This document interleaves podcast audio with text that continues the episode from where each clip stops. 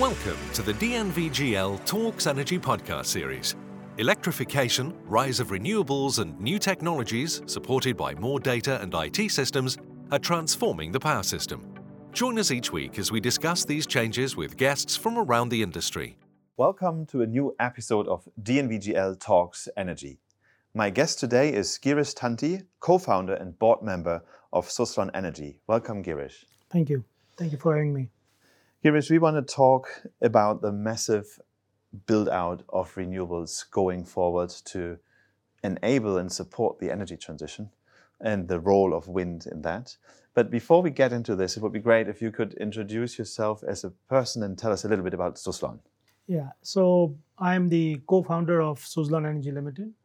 Uh, this this is a company that we incorporated in uh, mid 90s. Uh, initial focus was more about uh, getting uh, renewable uh, penetration for the Indian uh, energy environment. And in the 2000s, we took the company global. And since then, we've been amongst the top leading companies across the world. Uh, with a total install base of uh, 17 gigawatts plus worldwide, with operations across 32 countries now. Yes, this is an amazing story. And I remember an anecdote of my former boss, Andrew Garrad, who told me that somewhere in the early 1990s, your brother Tulsi, Tulsi and yourself probably uh, came to the Bristol office that day. And I think you were in a totally different business. You were in cotton spinning business. That's correct. Uh, with a limited number of employees. But how did you come up with this vision? How did you know that point in time that wind is the big thing? So, uh, you know, before the energy business, we were in the textile business, and uh, primarily it was uh, polyester yarn, synthetic yarn. And uh, in this industry, almost 30% of your cost of production comes from an electricity, energy. Uh, and so we were trying to find a solution to reduce our cost in the textile business. And while looking at various options of uh, going into self generation of electricity, we found that wind was a good solution uh, because of its modular in nature for the size that we wanted at that point in time. And uh, it was early stage, it was a bit challenging uh, at that point in time. But uh, we started uh, originally as an investor into wind and slowly realized that uh, this is something of a strong future. And that's how finally we kind of decided that we will go full fledged into the energy business. Right. So we are in a couple of decades later now, and if we look into the energy transition outlook uh, DNVGL has just launched, we see that this massive upbuild of renewables is required to lead us uh, in, into, a, uh, into an energy future which uh, limits climate change to uh, limits which we can adopt to. But if we look at your own history first, yeah, so Suzlon has 12 gigawatts, I think, now in India, which is about a third of the installed capacity in country. Um, but if we move forward now with the massive build-up to come, what needs to happen with regards to manufacturing, supply chain, the grid side? What does the industry need to really do this massive build-out required? So I think uh, there is no set of uh, you know things that specifically can work for all countries. Um, so you need to see it by countries or by region because there is a history uh, and the and also its development growth which has happened and the amount of uh, investments that have happened uh, across various countries. Uh, so different kind of issues prevail in different parts of the world. Uh, just say, for example, if you take even just the ASEAN region for the conferences we are talking today, the issues which a country like Singapore would face would be very different than maybe an issue which a country like Indonesia or Myanmar or others would face. Uh, and therefore, I think uh, what is most critical is first that for each country to set out a clear set of goals of, you know, an ambitious goal of switching to renewable energy. That is the first step. And I think once that is there, and then if they are able to provide the right environment for the switch to happen, then various modules will fit in because some countries also the solutions could be different something in some places solar may work better in some places wind may work better uh, but today most importantly if you see both wind and solar have got grid parity so they are cost efficient and uh, you know they can compete any other conventional power source. So that is the level of technology development and growth that has happened for this sector. Right. You just mentioned technology development. One thing we are also talking a lot about on these conferences is how digitalization is enabling the future energy system. Yes. Um, with regards to wind, um, what would you think uh, the impact of digitalization would be? How can we use it to be more efficient, to have better turbines, and so on and so forth? So today, if you see the wind turbines by themselves have are pretty sophisticated with uh, lots of digital capabilities, and uh, they are already in a way already smart uh, because they work in nature by themselves. It's an uncontrolled environment, and they have to perform in that. So this is one kind of power plant which just stands up in Mother Nature and performs uh, with various seasons that as they go by. Uh, so it is a sophisticated piece of in, uh, kind of uh, device.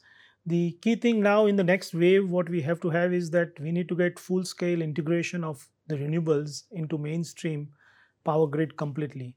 So I think where the future of uh, digitalization is going to play a significant role is in the whole power system.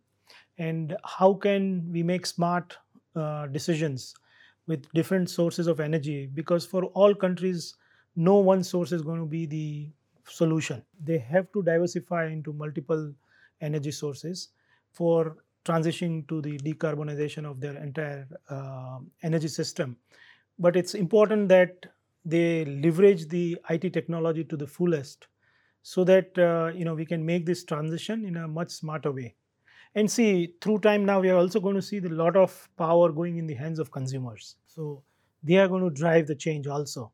So it's it's like uh, how the today we have the telecom industry driven by consumers. You will see energy industry also being driven by consumers. So there will be a shift and uh, demand uh, and what and choices that consumer would want will drive the change also. So that will speed up things another factor talking about things which uh, change and, and, and, kind of influence the industry is that the prices have come down massively.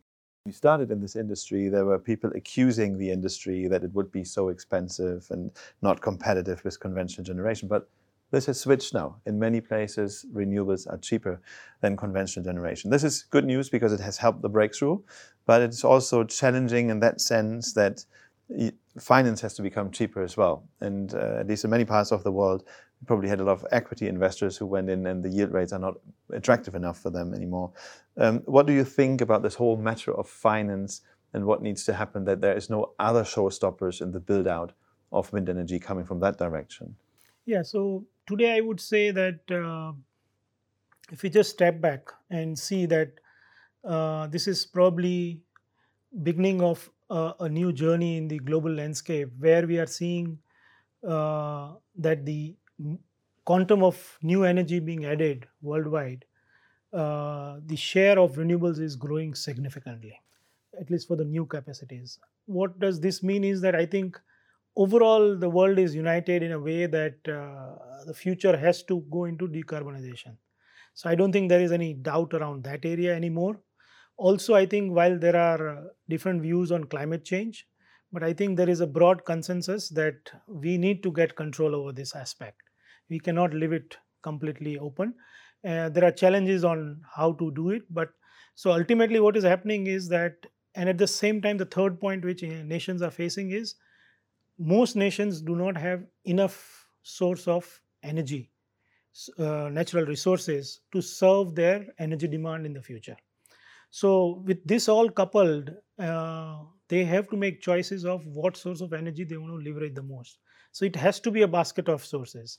Now within that, uh, today renewables is because of its uh, grid parity that we have today, especially for wind and solar. Though you know, with that kind of thing, now money is chasing those projects. So I do not see in the current environment that um, you know, in general, that there is a lack of money for the projects. I think if you have good projects, there is quite a lot of money. Where the issues are coming is maybe project specific issues or country specific issues. Again, if you look back a little bit, it is more driven by the policy or some regulation matter, is more a regulatory issue than a financing issue. Because if the regulatory issue is sorted out, I think uh, technology is there. and uh, projects will happen on that ground. And I think uh, with massive amount of money chasing today renewable project, funds are there. You just need to have the right project. Right. Um, I want to touch upon one more aspect, uh, and this is the Sustainable Development Goal number seven, providing access to clean and affordable energy to as many people as possible, or actually to everyone. Yes. Um, and I want to go back a little bit to your origin again in India. Um, maybe you can share with us a little bit what approach Suzlon has taken to also integrate communities in rural areas uh, into this journey in moving towards renewables. Yes, so this is something uh, you know at the core of what Suzlon does uh, is uh, taking the community along with us, and um, we have a separate Suzlon Foundation which kind of focuses around the community development around the wind farms that we build. So it starts right uh, you know when we start the initial stage of wind prospecting at that stage we also start doing the community assessment. So we have devised uh, an entire uh, social model through which we do a, a proper study of the region and uh, with the people there and uh, come out with a kind of a five year plan for them in terms of what is going to be their growth strategy. Uh, how you know what are the key issues that they are struggling with and how can we help and work with them? And different uh, communities have different subject areas which come up. It can be anything it's health hygiene electricity uh, medical education it could be anything uh, livelihood. So what we have devised is we have devised uh, the the whole social model in such a way which is uh, principle of three pillars. We have engage empower and sustain.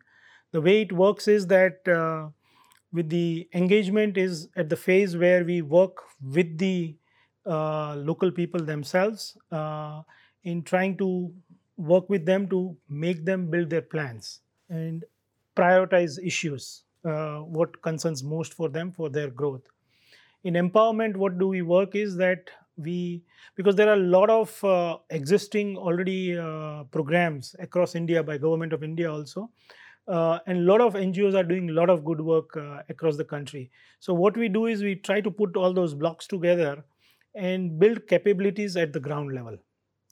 Because it's not just money, it's the capacity which is critical to make the change happen on ground.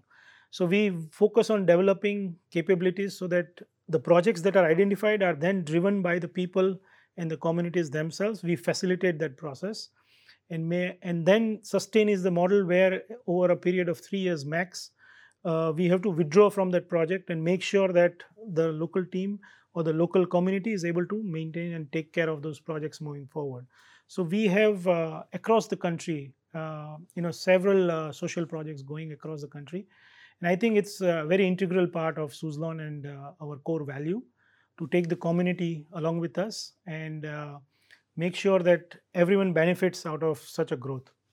Very good, very good. Girish, we are unfortunately coming slowly already to an end uh, to this episode. Sure. But one uh, question I would like to ask you since we are recording this episode at the site of the Singapore International Energy Week 2018, what is your main takeaway of this conference? So I think uh, I, there are quite a few positive elements that have come through. Uh, the most important that I see is that there is an overall recognition of uh, two three aspects one is you know that uh, all the various asean countries together uh, have a common alignment that we need to decarbonize. We need to have a mix of product. Not one product is going to be good enough for us.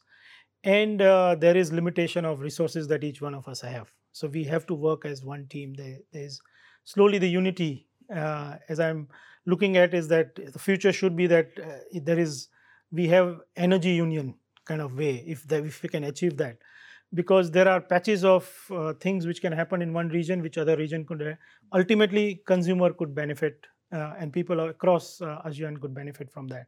So I think there is a good consensus uh, on the need to change and make the transition. The main question that is coming is uh, how quickly can we do it and at what cost?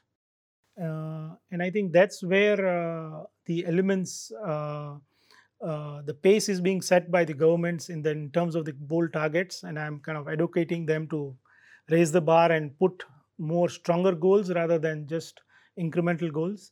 but as a as a whole group, ASEAN they have put a goal of uh, achieving 23 percent uh, of renewable energy by 2025 from current uh, little over 9 percent. So it's a good uh, size of uh, increment that we are looking at.